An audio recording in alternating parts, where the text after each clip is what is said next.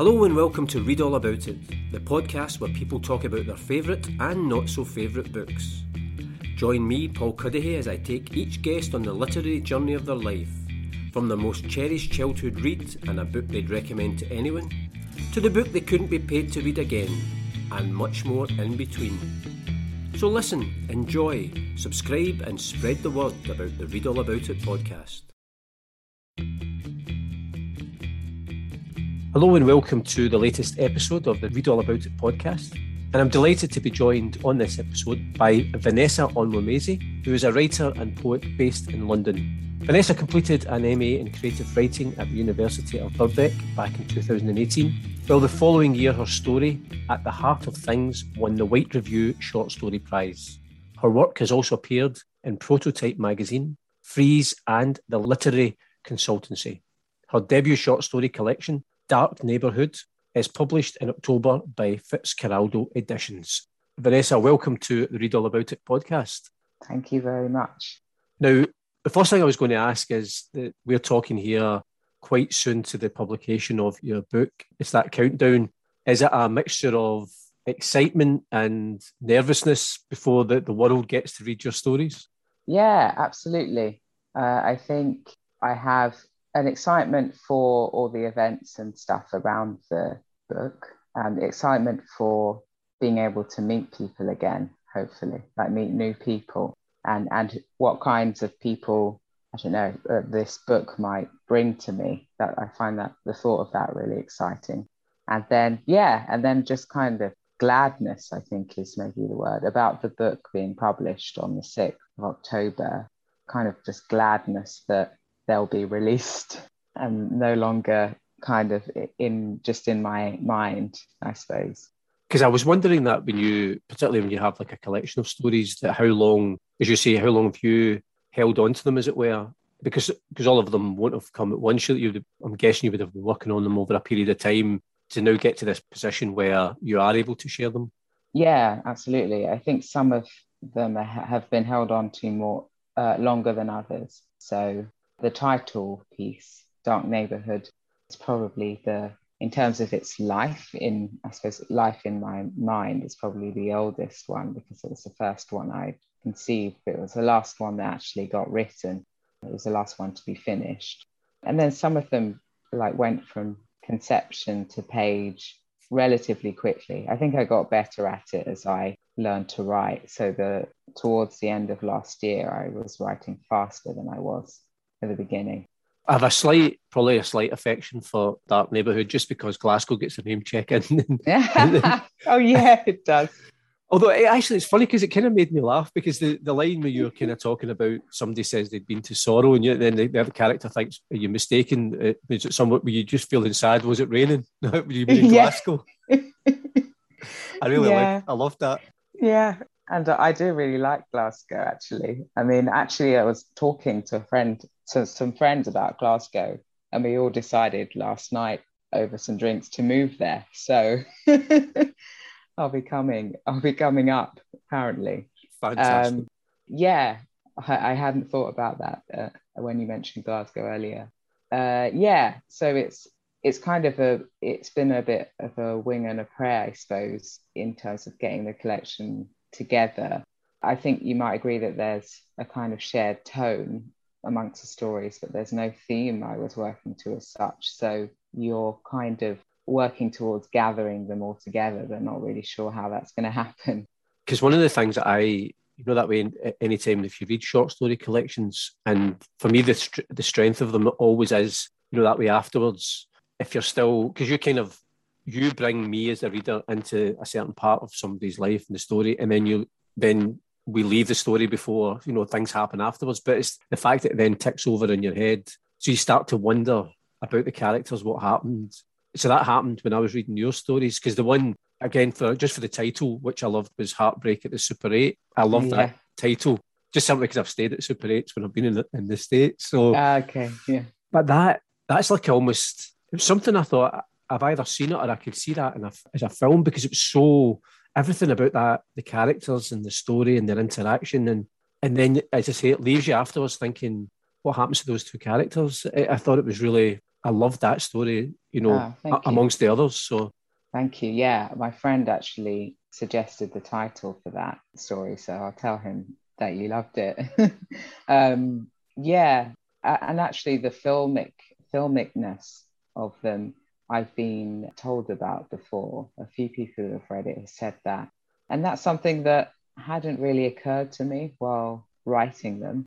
But I think, like on reflection, I think that the image is really important to me. Like I do, I don't necessarily thinking images, but something similar to that, where I'm quite focused on describing the scene or or rather that the reader experiences the scene via the words. So I, I want to give the reader the experience of what's happening rather than explaining to them what's happening. that yeah. makes sense. Because the other thing I, I, really like is, you know, that say sometimes when you're reading it, you're being challenged when you're when you're reading. Yeah. And you know, for example, like the the story growing state. Yes, so I, yeah. I kind of got to the end of that and then went back and read it again. I mean, I loved reading it the first time, but I, I found even going back and reading it again the second time because you're kind of immersed in the story and then you kind of slowly unravels as to what or, you slowly reveal what what it is that you're reading and you think that's so clever and then you go back and and I like being challenged that way that you're kind of maybe forcing people to think a wee bit more about what you're saying in terms as you say the language and the imagery and I think that works really well. Oh, I'm glad. I'm, I'm glad.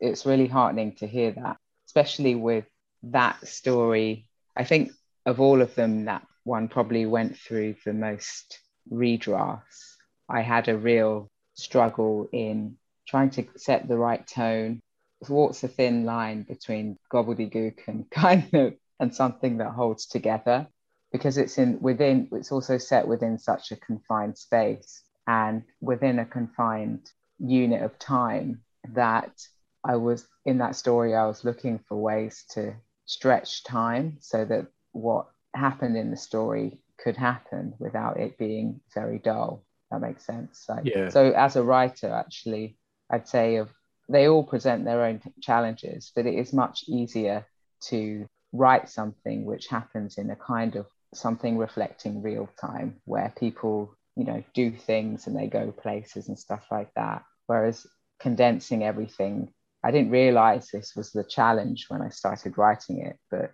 as often happens, as soon as you're halfway through, you're like, oh, actually, this is really hard. I don't know how to do this. It's a learning process as a writer, I suppose. But yeah, that was the challenge of that story. And yeah, I mean, I I tried, and we'll see. the The reader is the judge, really. yeah, because that is interesting. You say that that that again strikes me when you're when you're reading stories like that. That when you, you say that that one goes through so many different rewrites and, and edits, and you're because every word in a short story is absolutely vital because you've you've only got a finite amount of words that you want to use. Yeah. And so, in, as you say, in order, it might just be one sentence, but that's that could be the crucial sentence that takes the reader and lets them know what it is that you're you're wanting to say. So I, I can yeah. understand why. I suppose you get the idea for the story, but then it's the working and the reworking and the reworking until you get to the stage where you think, right, I think I've got it. Yeah, absolutely. And yeah, you're trying to. I find often the first draft as you say, about being economical with words. The first draft is often a bit flabby, like you spend a lot of time cutting things out. With this one, with the growing state, I felt like um, actually the draft that I ended up with, I felt like I cut too much out, and it was just there was just uh, a little bit too little to go on in order to for the mind to build a picture of what's going on on the first and second read. So I actually went back to it and put some words in and to find to help it find a balance. And I find often that's a way I tend to work is like uh, either going too far one way, kind of going a bit too far into the abstract, and then pulling it back, and then kind of seesawing like that. And in the end, I tend to find my way to a balance of the right kind of the right tone or not. But I mean, like the failures teach you something anyway. So yeah, I'm glad you enjoyed it. Because the other thing I was, because I'm, I'm always curious, particularly when people uh, are putting together a short story collection, is it something similar to, for example, if like musicians are putting together an album, they come together with a collection of, in your case, stories, and you then have to pick the ones that, that you think will make it onto the, the collection, or is it the other way around that you just you're building with each one and, and until you get a body of work that you're happy with? I think it's a bit of both. I think you're right. I, I think I'd written maybe three of the stories that are in this collection. And at that point, I kind of knew I was writing a collection. Before that, I was just writing the stories. But then I had suddenly I had a, a bit of a picture of the road ahead of me, and I knew that I would have at least another three or four stories, and, and that would make a collection. I could kind of see it. I mean, I have lots of other stories that, uh, yeah, there were one or two where I considered putting them in, but felt that they weren't right for this collection, so left them out. So, yeah, I think it is a bit of both. And I imagine that different writers write different ways. I'm not that fast a writer, like, I don't produce lots and lots and lots of work and lots of words then cut things down. I tend to work from the uh, much more from the ground up. If that makes sense. So yeah, like I I think past a certain point, I had an idea of how long this collection would be. I kind of had a feel for it, and I worked towards that, and then stopped when I'd got there, basically. Well, no, no doubt in the course of the podcast, we'll have a chat more about your writing. But what I like to do with everyone is take you on your literary journey of your life and take you back yeah. So starting off in childhood and asking you to choose a, a favourite book from childhood. And the book that you've chosen is a book called Crick Crack, a collection of West Indian stories by Grace Halworth or Hallworth, sorry. And what is it about that book that has stayed with you? Well, me and my brother, I have a younger brother, and we to this day we really joke about how, how much those stories terrified us as children. My mum used to read them to us she still has the book actually at home. And yeah, it has some quite spooky, kind of folkloric uh, West Indian stories, basically, for children. Actually, a lot of it, um, uh, which I found out more recently, is that a lot of those stories originated in places like Ghana and uh, uh, Niger and Nigeria and West Africa and they were obviously taken to the Caribbean with slaves and are kind of morphed. So there are different versions of these stories still in uh, places like Ghana, but also in Trinidad, in, in Jamaica. I'm not sure about Cuba, but I'm sure there are versions of them cropping up as well. Because I always think that the best children's books or the best children's stories are the ones to, to what you were saying that aren't saccharine and sweet, but are a bit slightly edgy and yeah. slightly scary. That's the thing that appeals to children, really, isn't it?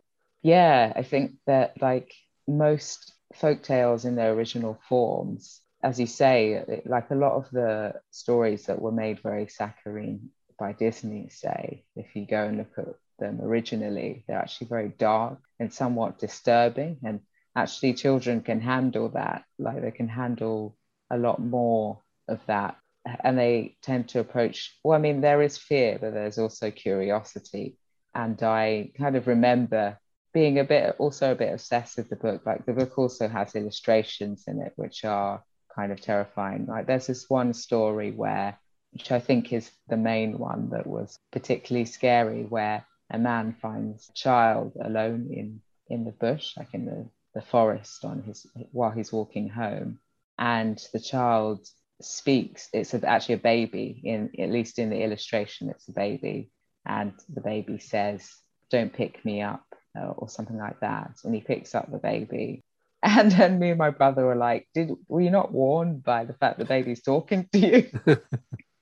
Um, and uh, there's a kind of rhyme it says something like don't bury me don't drown me just put me back where you found me kind of thing and as the man walks along, the man ignores what he hears and says, No, I've got to take this child home to my wife because it's alone in the forest. And then the baby like wraps his, his hands around his neck. And the closer he gets to home, the tighter the baby squeezes until he can't breathe. So then his he and his wife have to run back and find the spot um, when he found the baby before the, the baby strangles him to death, basically. I mean, it's not like bedtime reading. yeah, but you, you, you and your brother going to sleep with nightmares then? Yeah, like there was no sleeping after that story. so yeah, like when you when your questions came, I immediately thought of that one just because we've never forgot it. yeah. Do you know the, the sad, well, the kind of poignant thing is when I was, because I, I wasn't familiar with the book, so I was just doing a wee bit of research on it. And Grace Hallworth, you know, we're, we're I think it's the 20th of August we're recording this. She only passed away 10 days ago. Really? Wow. Yeah, she, at the age of 93. I think she'd latterly stayed in, in, a care home. So she only actually died very, very recently. Wow. Um, so I think that she was quite a well known, obviously, children's author, storyteller, but I think as a librarian as well, I think that's what she trained as. And I think that was, you know, she spent her life promoting children's books and, and as a library. So I, I was quite kind of quite sad actually when you, I suppose, a life well lived, I suppose, at the age of 93. Yeah, absolutely. I mean, I, I'm sure, yeah, I'm sure she did. Yeah, I'd never actually looked up the author before. It's a, yeah, but like her books were definitely part of the backdrop to my childhood. Like, there are other stories in there as well.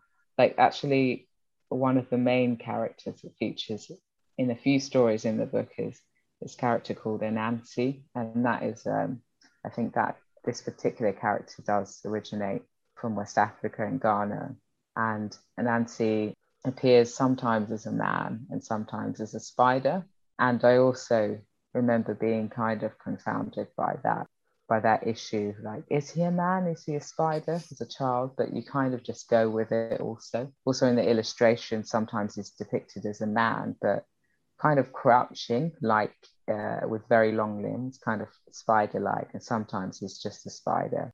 I've also found that quite that's definitely something that i don't know maybe it's a kind of enchantment that's missing in most books you read as an adult perhaps. Yeah because the other thing that always strikes me, particularly with the the book in that category, is quite often when people are choosing the book, it's the memory is of that shared experience of, as you say, your mum reading to you and your brother, and it's you know it's the love of the book, but it's also that memory of of something that you you were sharing, and, and that love of reading is getting passed on to you simply by telling those stories.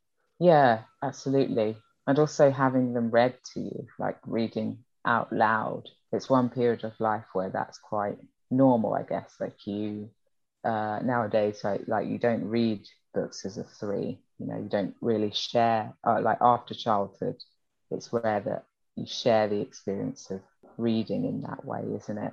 There's a particular quality to kind of childhood reading, which I think a lot like kind of stands the test of time for a lot of people. It's a very particular period, I think. Well, if I can then take you on from that childhood book and then go to kind of more teenage student formative years book. And mm-hmm. the one that you've chosen in this category is Orlando by Virginia Woolf. And again, what is it about that book that's been the one that you've chosen for this category? I think that that was definitely a book which sparked something literary in me. Like it was a book that I actually didn't spend a lot of time reading in those formative years, I was at university. So from the age of about 18, I think I read Orlando when I was 23. But while I was at university, I don't remember reading that much literature. So when I found this book, it was in a charity shop. It was just one of those times where the right book finds you. Like it was the perfect book for me to read at that point because of how Virginia Woolf is really good at kind of elucidating the kind of complexity of psychology, like a, uh, the way, like she really is good at writing the way the way someone feels. There, there's a really great passage in it which she talks about how, and I'm going to paraphrase it, but like if there are 75 selves locked up within you, and then you say you call to one of them, so you say out loud, Orlando, I'm sick to death of this self. I think it says um, I'm sick to death of this self. I want another. But the self that you're looking for at the right moment never arrives. You know, the self that you need yourself to be at the right moment. It's a kind of anguish, like really expresses an anguish. I think that perhaps a lot of people, or at any age, but I think especially the age where at that time I didn't really know what I wanted to do with myself. And um, I was always feeling like I was a bit of out of step with uh, everything around me. So yeah, and, and it really captured that. I mean, I haven't reread it since. I wonder what I'd think of it now. But it really captured something. Uh, it captured a lot of the depth of feeling I had at that time. And actually, I didn't really realize that books could do that that before then. I don't think I'd really uh, I'd gotten out of the habit of reading as I did it as a teenager. So those intervening years were kind of yeah spent not knowing that, and then it kind of really arrived upon me on reading that book. What what had you been studying at university? Uh, biology. So yeah, I, I think reading literature. I mean, I did other things actually. I, I was more into music. I think at that point. So I listened to much more music and went out and listened to live music and stuff like that. That was more what I did recreationally than uh, reading. Uh, and obviously, the kind of course work I did on my course pushed out a lot of time for, for reading as well. Because I was what I was curious, you know, when you're in that charity shop, and mm. what was it about that book that piqued your interest to the point where you buy the book and, and you read it and then become totally immersed in it? I had no idea, you know. I, I wish I I think I did write a diary at that point, and I should go back and look. But I actually bought two books that day. I bought Orlando, and I think maybe I'd heard the name Virginia Woolf before. I think that must have been it. I think I thought, oh, I've heard of her, I'll get that. And I'd actually gone into that charity shop looking for clothes, like I'd heard of the, and, and then I just discovered that there was a bookshop in the back and hung around in there for a while. So I bought that, and then I also bought a Girl with a Dragon tattoo. So I was like, oh, I've heard of this too, and I still haven't read that. but I read Orlando, and yeah, it, it's really strange, isn't it? Apart from knowing the name of Virginia Woolf, there was no other reason really for me to buy the book. Like uh, I could have picked up anything else. I suppose sometimes it's that you mentioned it. It's because I suppose that's serendipity. It's the right book at the right time for you, and for reasons that you'll never ever be able to figure out. Just it, it came into your life at that right time, and and maybe as you said, it might be curious to read it now to see the reaction, but then would there be part of you that maybe wouldn't want to because of what the reaction you had at the time? It would change because obviously you're a different person now from when you read it originally. Yeah, I think that's why I haven't really gone back to read it. I mean, I've recently bought a few of Virginia Woolf's other novels, and I intend to read those. But yeah, I it was just so um, yeah, like felt so complete. Like I finished that book, and I feel like in some way its effect on my life was so complete, and it did what it was there to do. That I haven't really felt the urge to go back to it either. And there's also, I suppose, I guess it's a spoiler alert, but the fact that Orlando is kind of shape shifting it also, I guess, awakened me to a way of writing, perhaps, or things you can do with writing that I hadn't seen done before. Did it also kind of trigger that sort of reintroduction, a, a love again of reading from that? Yeah, yeah, absolutely. Yeah, I read a lot after that, like quite quickly. So there was a quite a big burst of, I guess, creativity back into my life through literature. So yeah, I read Kafka quite soon after that. I read The Trial for the first time. What else did I read? I read Iris Murdoch, Under the Net. Uh, yeah, I read uh, I read Nabokov as well. Yeah, they're like in very quick succession in those years. I was reading a lot again. So you've got you've got a lot to thank Virginia Woolf for. Yeah, I really do.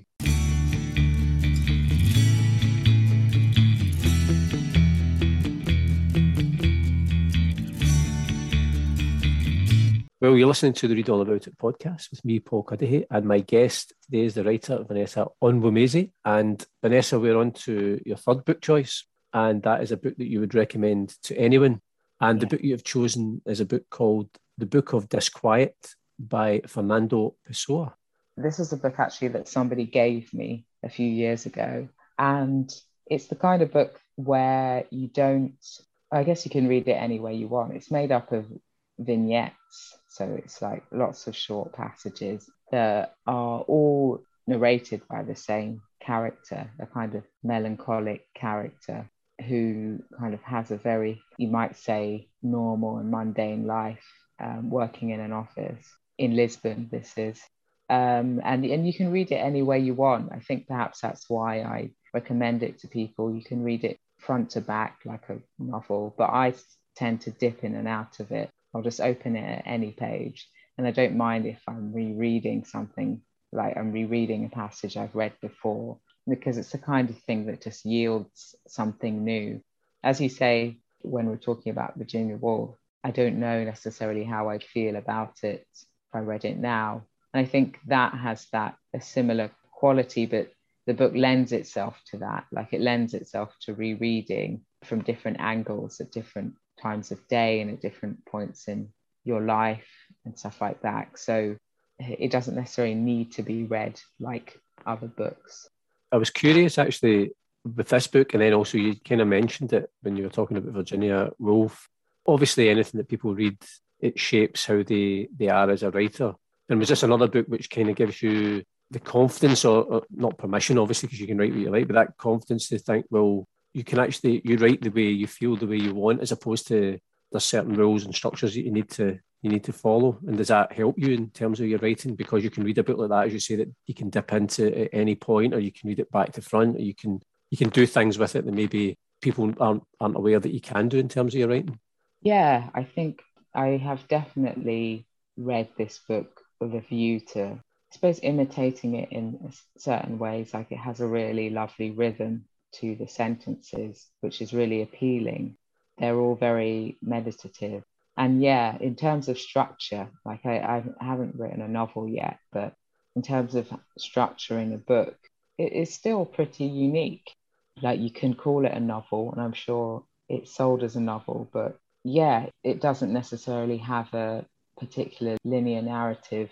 And yeah, I think reading books like this and Virginia Woolf and definitely Kafka and other books like that do kind of break down your prejudices, perhaps, that you might have, especially when you're first starting out writing, as to what's allowed, I suppose, what's allowed and what's not allowed to happen um, on the page.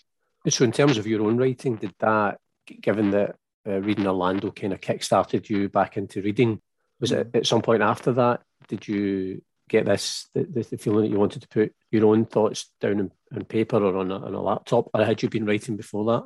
So I hadn't been writing before that, and yeah, I, I would definitely trace the impulse to write back to Orlando. I would definitely say there was a kind of light bulb that went on at that point, although I don't think I knew it at that point. But looking back, I would definitely trace a lot of it back to that moment.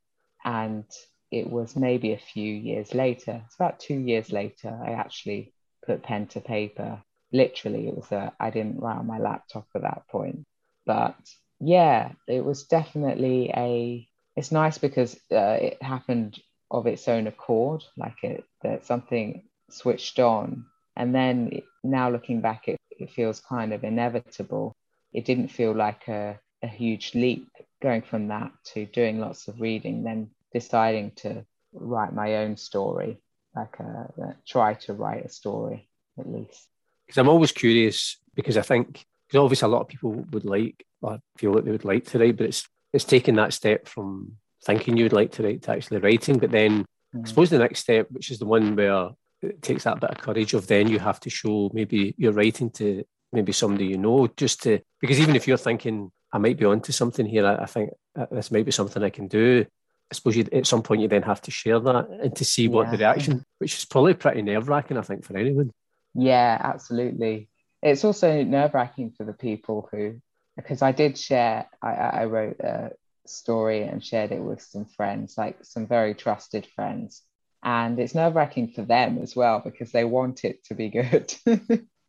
like it's, it, and I understand, like it's worse if you think it's terrible and you don't know how to tell your you don't know how to tell your friends so my friend did admit to me that she was absolutely terrified to, to read it.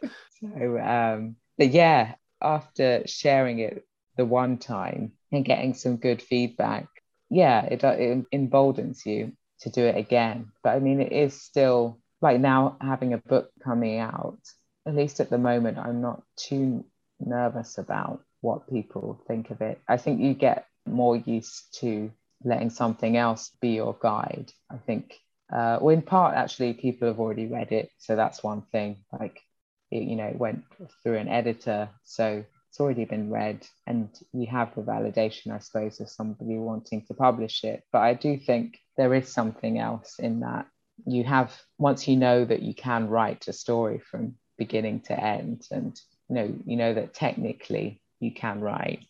Your guide is really is a story is it it's itself like has it become itself i suppose? Like you feel like each story has to be kind of realized in its own form rather than whether it's liked or not. That is kind of secondary.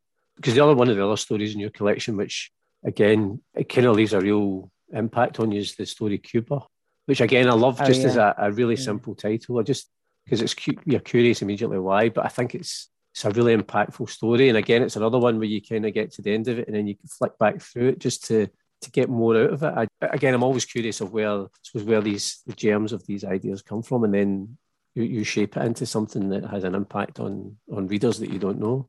Yeah and also i mean it fascinates me as well because like the thought of it being just a kernel of something in your own mind. And and at that point it could so easily not happen at all. You know what i mean? It could so easily not come into being. And you wonder what makes the difference between it being just a kind of vision in your head to then being real in someone else's mind if that makes sense. The yeah. like the kind of form of the story like the actual writing on the page is like the mediator between whatever it was in me that had to get it down to whatever the reader conjures up in their own mind and you kind of co-create it together.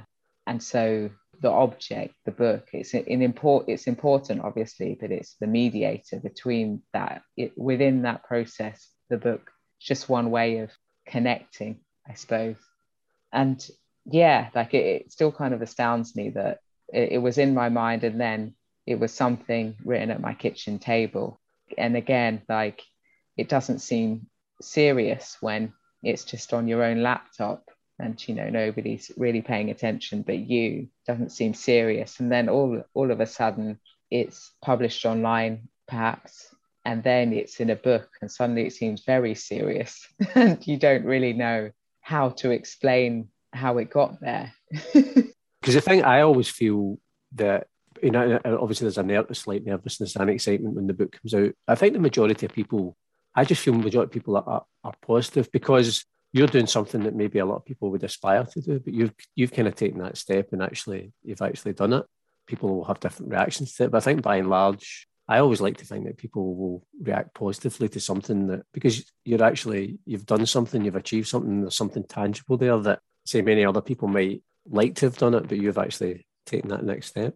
Yeah, I think people are generally very, very positive and generous and I wouldn't say it's a surprise. I think, you know, people generally do want good things for other people. And and also I think if they have something nice to say, they tell me and it's really great. And if it doesn't connect with them or they don't connect with it, like that's perfectly okay as well. And they can, you know, put it in a pile or give it away or whatever.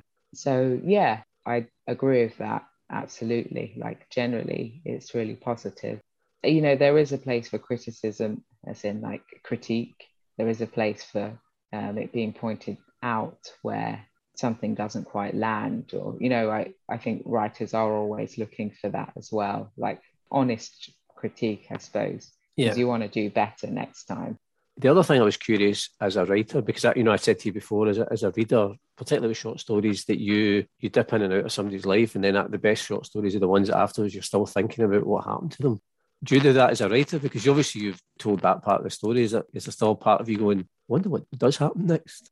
I don't know. Like, I, I think I need time to approach the stories as a reader now. I think with some of the earlier ones I wrote, for example, At the Heart of Things, it took me a really long time to, uh, after finishing it, to then start thinking about it as a, as a reader.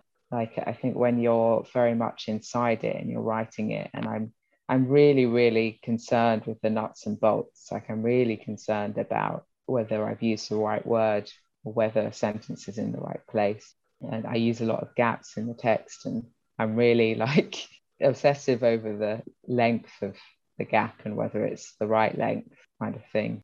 So all of that stuff, when I am the writer in that role, takes precedent and I and that's more what I'm thinking about. And it's it takes a while, it takes a bit of a break for me to forget all of that and then just look at it as a reader. But then when I do, yeah, I do wonder those same things. But I don't know either. Like the story ends for me where it ends for the reader as well. Like there's nothing I'm holding back in that sense. Uh, I like that actually. The fact that you ultimately you have the same experience as us, even if even if you are the creator. Yeah, definitely. I, I think that everything I have, I'll put on the page. If that makes sense. Like I'll I'll try and put it down as faithfully as I've got it, and I don't. I wouldn't. Um, I don't hold back deliberately in that sense. Obviously, I've been told a lot that the stories are very ambiguous and very yes, they do end with you not knowing everything, but kind of paradoxically, I've I've given everything I do know to the story. I should say, in terms of the books to recommend, you did you did give me another uh, yeah. choice as yeah. well. And, and, and, well, to be fair, there are actually no rules. So if you you, could, have, you could have chosen as many books as you wanted. Oh, okay. um, well, for the next guest, they should they hear this. You can choose anything. Yeah, I'll get a library worth of selection. Um, the other one you chose was Half of a Yellow Sun by Chimamanda Ngozi Adichie. And what was it about that book that again has is one that you would recommend to anyone? It's just so well written. I mean, it's just so such an excellent story and an excellent piece of historical writing. And also, a, it's of course about a period in history that has much to do with Britain. It's much to do with the UK, but it wouldn't appear to a reader at first as a story that has anything to do with where we are in the UK. But uh, like the primary aspect of why I'd recommend it to people is just because it's brilliant writing. And I learned a lot about that period of history from that book. Although I am Nigerian, and you know, my dad was born in Nigeria, there's still a lot of mystery, I suppose, about that period of history in Nigeria. And she's just unearthed it so well. Uh, you know, and I haven't actually, I wish I had before we spoke, read more interviews and things like that about her process of writing it and why she decided to write it. But I do think uh, I'd heard her say that it was a lack of writing about this particular period. And I suppose right, uh, the lack of the lens that through which she told it um, was her reason for writing it. I always think that the best historical fiction does the job of what I, sometimes better, as you touched upon than sometimes reading a non-fiction book that because it's actually you get immersed in the story and the characters and you're learning the story and the history of it but in a in a much more real way rather than reading something that's just a the facts and figures and, and that sort of narrative. And i think when it works in historical fiction and obviously the the, the awards that that book got that would yeah. you know and you say the mm-hmm. quality of the writing then it, it does more than just tell the story because as you say you you come away or any reader comes away having learned something.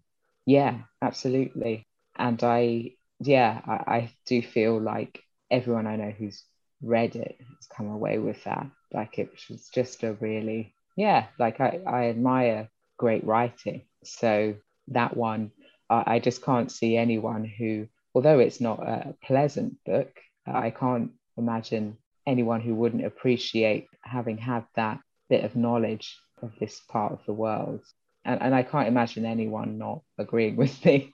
Although maybe someone might, but I can't imagine anyone not agreeing with me that it's just a, also an excellent story that she's told.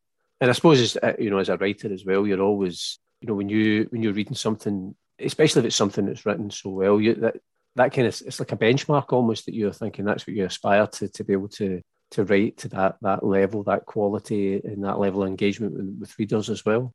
Yeah, I think especially as a novel, the way that fact and fiction, like the the way that the factual elements have been balanced with the story, like structurally.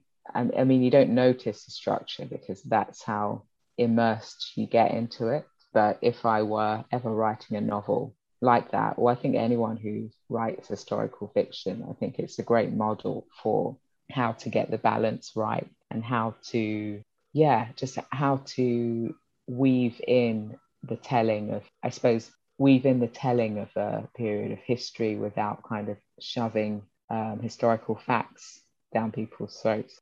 And yeah, just generally carrying a story over that length of pages is something I haven't yet done. So I'll probably look, be looking back, whether I'm writing historical fiction or not, looking back at how she did it and yeah. seeing if I can kind of uncover how it's done. Yeah, just a really great piece of writing. Now that is obviously that's another book that you would recommend to anyone. Yes. The other side of that coin, of course, is what the book that I couldn't pay you to read again. And the book that you've chosen is one that has sold uh, over 125 million copies worldwide, fastest selling paperback in UK history. It's Fifty Shades of Grey by E.L. James. Can I tell you, you're not the first person to have chosen this really? book in that category? um, I mean, it was the first one that came to mind. Like, it's really difficult to, it's a really difficult category because although you, something you haven't liked something, I don't know, you don't you don't want to kind of spit on other writers, I guess. But I feel like this one, I mean, it's so successful that she's not going to notice. So, and also it's true. Like, I think I got actually, if I don't like a book, I rarely finish it. Uh, like, if I've gotten to the end of a book, I will probably read it again, if that makes sense. Yeah. So, you couldn't pay me to read the first 100 pages. I think that's where I got to again. And I wouldn't recommend it to anyone. I mean, like, I, I think it goes without saying that it's not. I, I, think I appreciate really good writing. I, I, think after speaking about half of the Yellow Sun, and that, this is one where the writing just isn't good. And I don't think there's any other payoff for me in the book to make me overlook it. So yeah, that's why I picked that one. Because I think the thing in in this category as well, quite often people, as you said, are quite reluctant sometimes to pick a specific book generally people who have been quite vociferous about books, if it hasn't been something like this, it's been the author's dead, so that they're not going to offend them. But it, it's such a subjective thing, and, and I think you, like a, a, lot of people, and I'm the kind of the same, is that I don't really have a visceral rea- reaction against books because if I'm not enjoying it, I don't finish it. I maybe go back and try two or three times, and then if it's not for me, it's just not for me. So I don't. I'm not left with that lasting negative impression the way I am with a lasting positive impression with a book that I have finished. Yeah, absolutely. And it's and I usually go on recommendations. I don't usually go buy books based on what's popular. So it is like relatively rare that I'll be reading something that I really can't stomach. And as we say, if I, I'm really not into it, I will just stop reading it.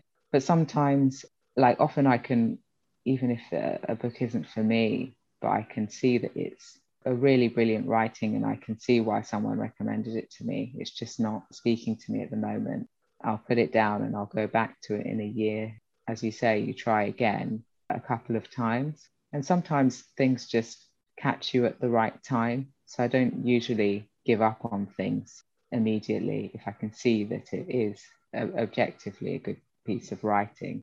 So there are lots of things like that. Like I remember seeing a production of Happy Days once, Samuel Beckett Happy Days, and it something had happened like maybe the week before, which meant that I somehow just understood it in a way that I knew that I wouldn't have if I hadn't, if certain events in my life hadn't occurred a few days earlier. I just knew that there was something I understood about it because of the way I was feeling.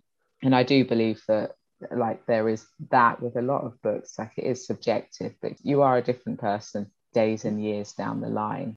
But yeah like if something I, I think for me if the writing is not good quality then i think i can safely put it to bed and say okay it's not for charity you. shop. Yeah i think may, yeah maybe that's where 50 shades of grey ended up. Maybe yeah. that was where my copy ended up. Because the other thing was it kind of it goes back to what you were saying about uh, when you read Orlando, and it was maybe just at that specific or that particular time in your life it really resonated with you. And maybe if you'd read it yes, yeah. a year before or maybe a year later, it wouldn't have had the same profound impact that it did. Yeah, I think so. I, I guess it's like what we were um, when we were talking about my stories and how you know getting them out into the world and how you kind of you the writer and the reader co-create something.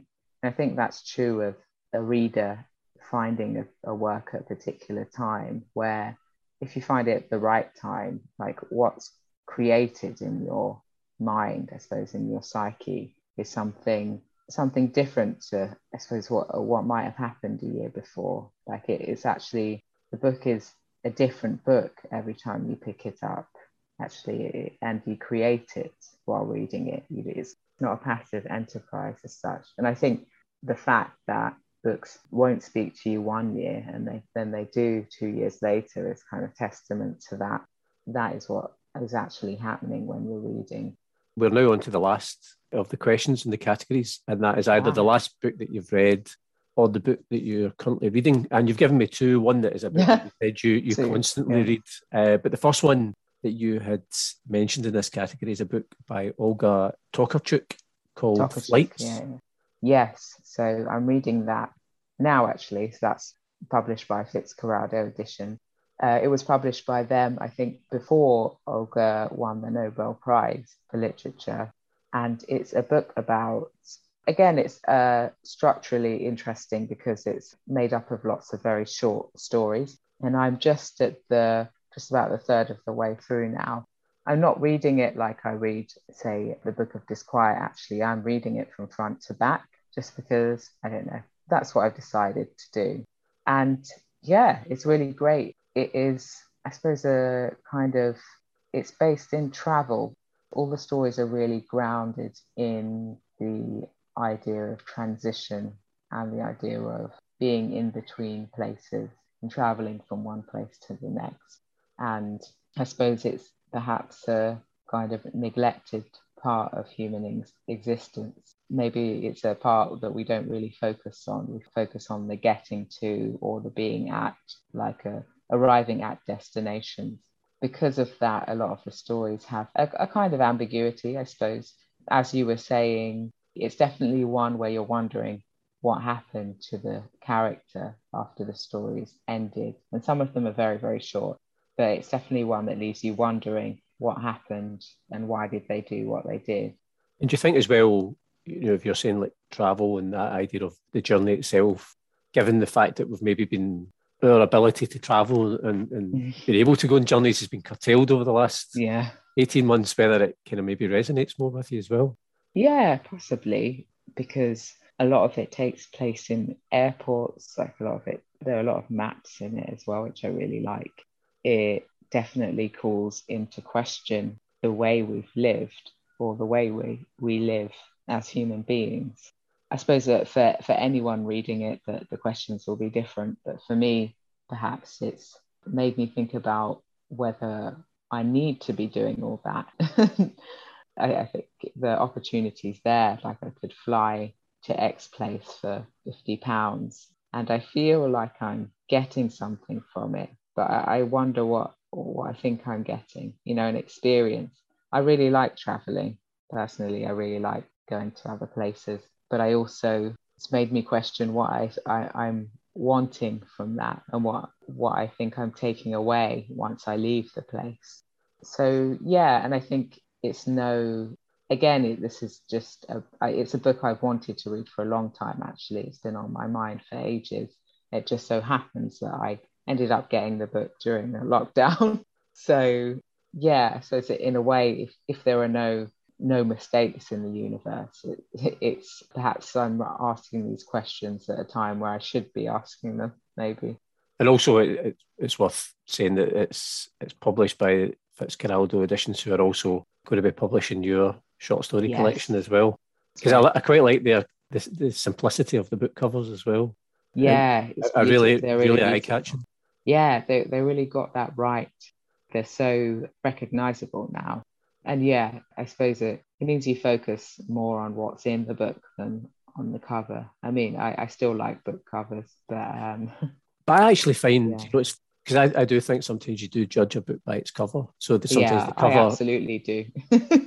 but I actually think their their book covers they just pique your curiosity because you do pick them yeah. up because you want to know because it's it's kind of very minimalist in a way, but you actually still you don't think you're really curious to find out what's within those pages. Then, yeah, absolutely. So you read the blurb on the back, don't you? And to you you have a look inside at the quotes, and then you're already engaging with the text by that Yeah. point.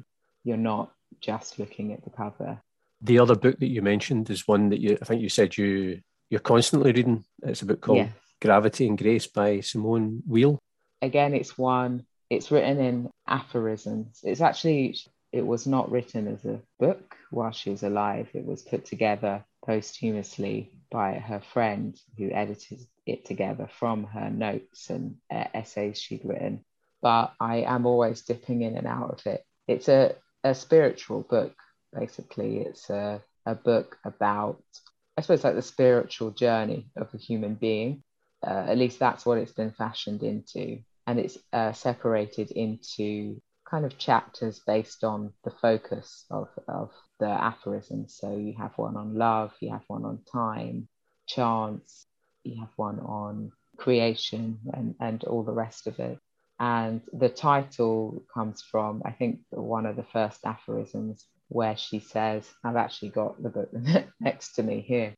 Never far, she says, I think all natural movements of the soul are governed by laws analogous to physical gravity, and grace is the only exception. So that's where the title comes from.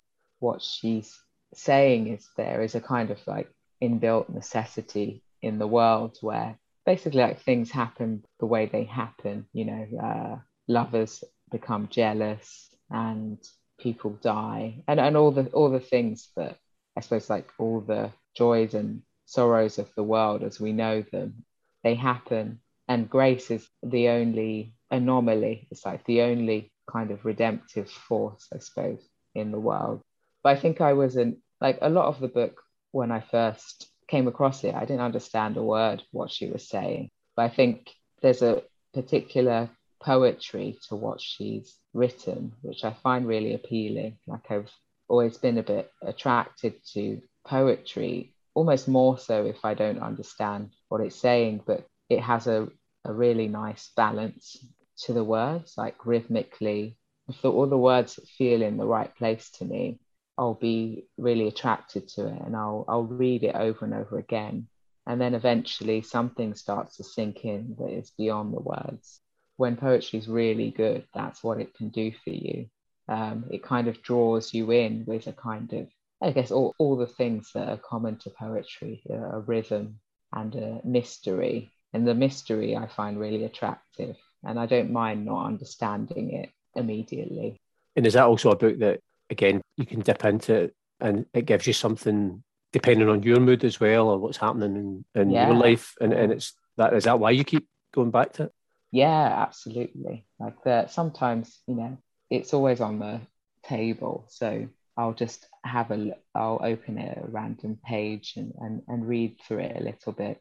I mean, there was one time where I think I was having quite a bad day and I opened, just flipped it open and, and read the first sentence. And suddenly I had this huge kind of epiphany. And I mean, that's only ever happened once. I can't really, I find when you're looking for it, it doesn't happen. But I had this huge kind of unlocking of my situation that was kind of sparked by a sentence in the book. And I think that can happen with any book, to be honest, or, you know, something somebody says at the right time or whatever. But, um, but yeah, I do find it a really, it's a really important book for me to have around. well sadly vanessa we have just about come to the end of the podcast uh, i have to say it's been a real joy uh, sitting talking to you about uh, some of your favourite and not so favourite books And just to, to let people know, obviously, the 6th of October is the date when uh, the world will just embrace short stories forever. Dark Neighbourhood, your collection is published by Fitzcarraldo Editions. And uh, having read it, I tell people that the stories and the characters will stay with you uh, long after you finished reading the, the stories. And, and I, I wish you nothing but success with, with the collection. Oh, thank you so much. It's been, yeah, an absolute pleasure. Can't believe time's up already. Time flies, as they say. It does. Uh, but thanks very much for joining me on the podcast. Thank you. Thanks for listening to the Read All About It podcast, and I'd love to hear what you thought about it. You can get in touch via Twitter at ReadAllAbout20, on Instagram at ReadAllAboutIt Podcast, or you can send an email to readallaboutit at paulcuddihy.com. If you've enjoyed the podcast, subscribe, leave a review, and spread the word. If you haven't enjoyed it, say nothing to anybody. But I do hope you can join me, Paul Cuddihy, next time on the Read All About It podcast. And in the meantime, keep reading.